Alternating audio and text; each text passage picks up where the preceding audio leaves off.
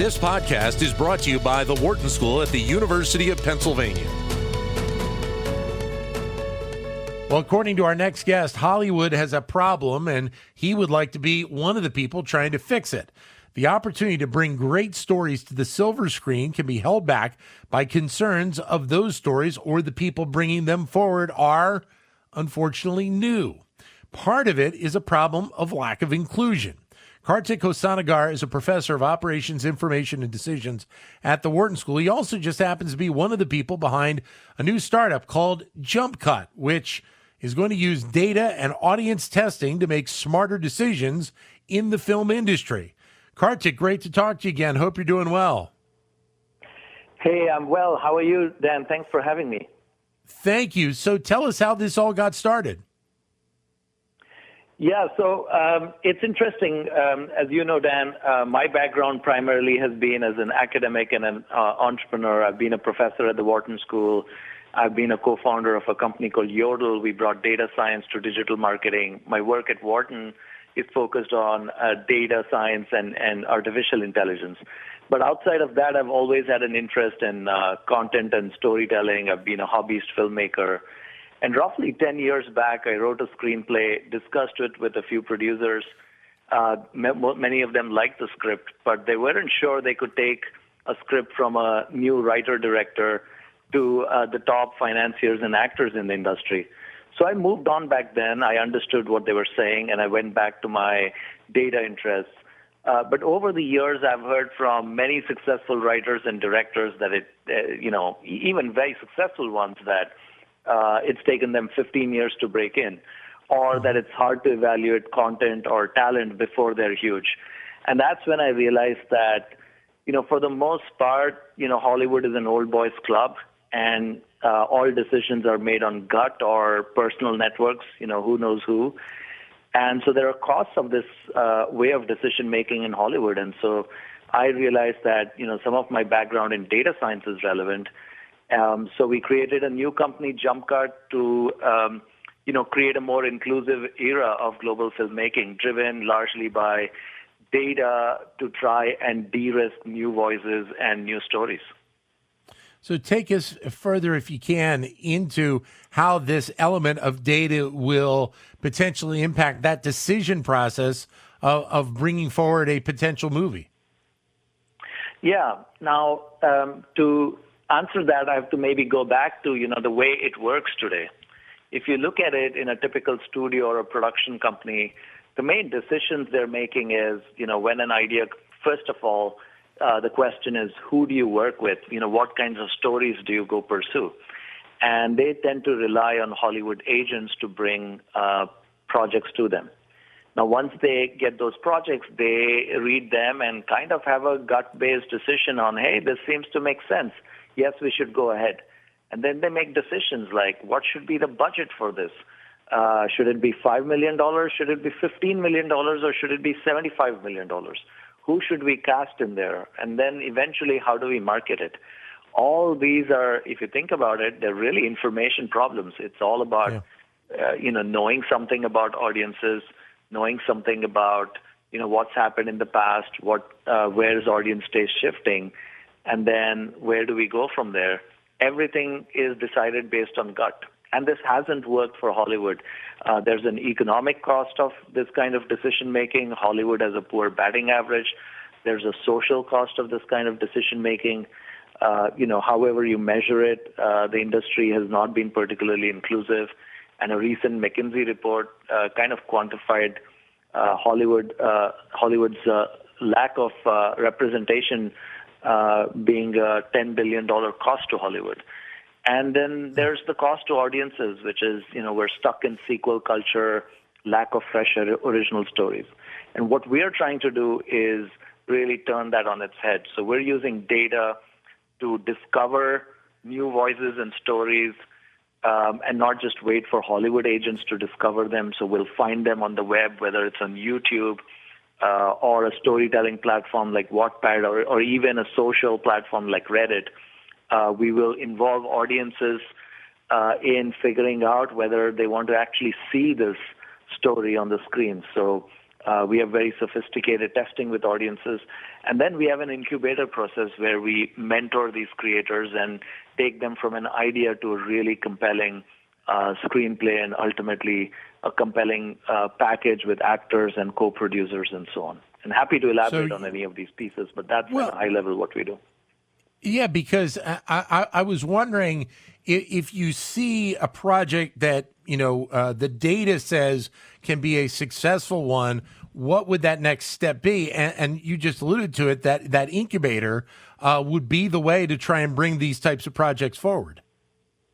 Right, exactly. And and I think yeah, before we jump into the incubator, the first piece is how do we find stories or even storytellers that haven't been discovered by uh, mainstream Hollywood agents that are already doing interesting stuff and engaging audiences. So we have our algorithms scouring, uh, you know, the social web, whether that's YouTube or uh, Wattpad, which is a storytelling platform, uh, Vimeo, and all these other sites, and looking for who's telling stories that demonstrate good production value, good storytelling, emotional engagement among audiences. And then we reach out to these people. And then, you know, we kind of assess which of them uh, are ready to make the next uh, sort of the leap uh, towards, you know, Hollywood style storytelling. And then, of course, we know that a good, great idea alone isn't enough. We need to develop them the right way. So we mm-hmm. invite them into incubators where there's a cohort of creators who uh, uh, join the incubator, and it's a six-week uh, process where the cohort meets every week, multiple times a week, all on Zoom. They read each other's works. They give feedback to each other. Uh, they're paired with mentors who also read their work and give them feedback. And one of the things we've realized through running multiple versions of this incubator is that at the end of the day, emerging talent need three things to succeed. The first is, um, you know, access to experienced uh, network of producer showrunners. Uh, because you know they have great ideas, but they haven't done it at the scale before, and somebody to guide them through that is extremely valuable. Uh, we also give them use of our platform uh, to hone in on how audiences are responding to different versions of their idea. So this is a way for them to do what they might do on their own sometimes where they go to a cafe and they talk to strangers and say, hey, do you have five minutes? I just want your reaction to my story. But instead, this is done online uh, at a scale of tens or hundreds of thousands of people that can react to their stories. And then I think the last thing is a community of like-minded creators who are going through this process with, with them and gives them confidence to really take it to the next level.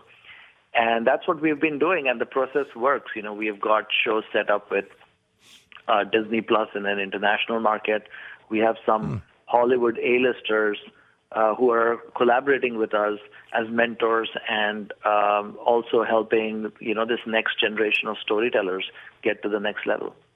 So eh, on that fact, and it's it's a component that I think, as you say, it's important and maybe hasn't been uh, has been dug deeper into is the fact that some of the people in Hollywood really do have the ability to make change and, and to push forward, uh, you know, new uh, voices and, and, new filmmakers.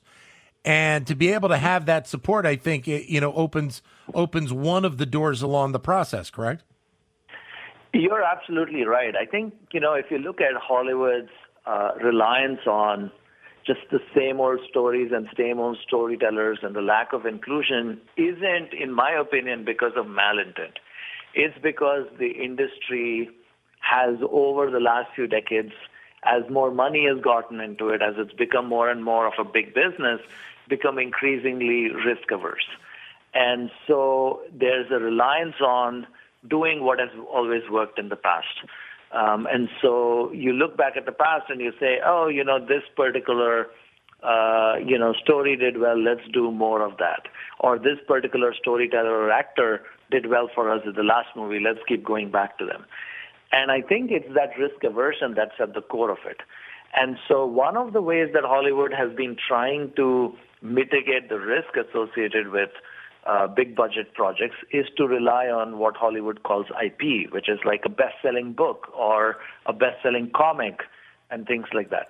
But that again doesn't open up uh, opportunities to new voices. And our big aha moment was recognizing that there are other ways to de-risk stories and storytellers. And data mm-hmm. is extremely good at that. And and Hollywood is aware, acutely aware that they want to bring in new voices, new storytellers. They just don't know how to do it, how to actually pursue these stories without taking on big risks. So we are kind of getting Hollywood to the second phase. The first phase being awareness of the problem, and I, right. think Hollywood is very aware of it. But now we're talking about um, going to the next phase, which is uh, beyond awareness to action, and our data and incubator is really addressing that action piece. And so, for filmmakers, that that would be interesting getting in touch with you. Uh, go through the Jump Cut website. Yeah, our website is jumpcutmedia.com.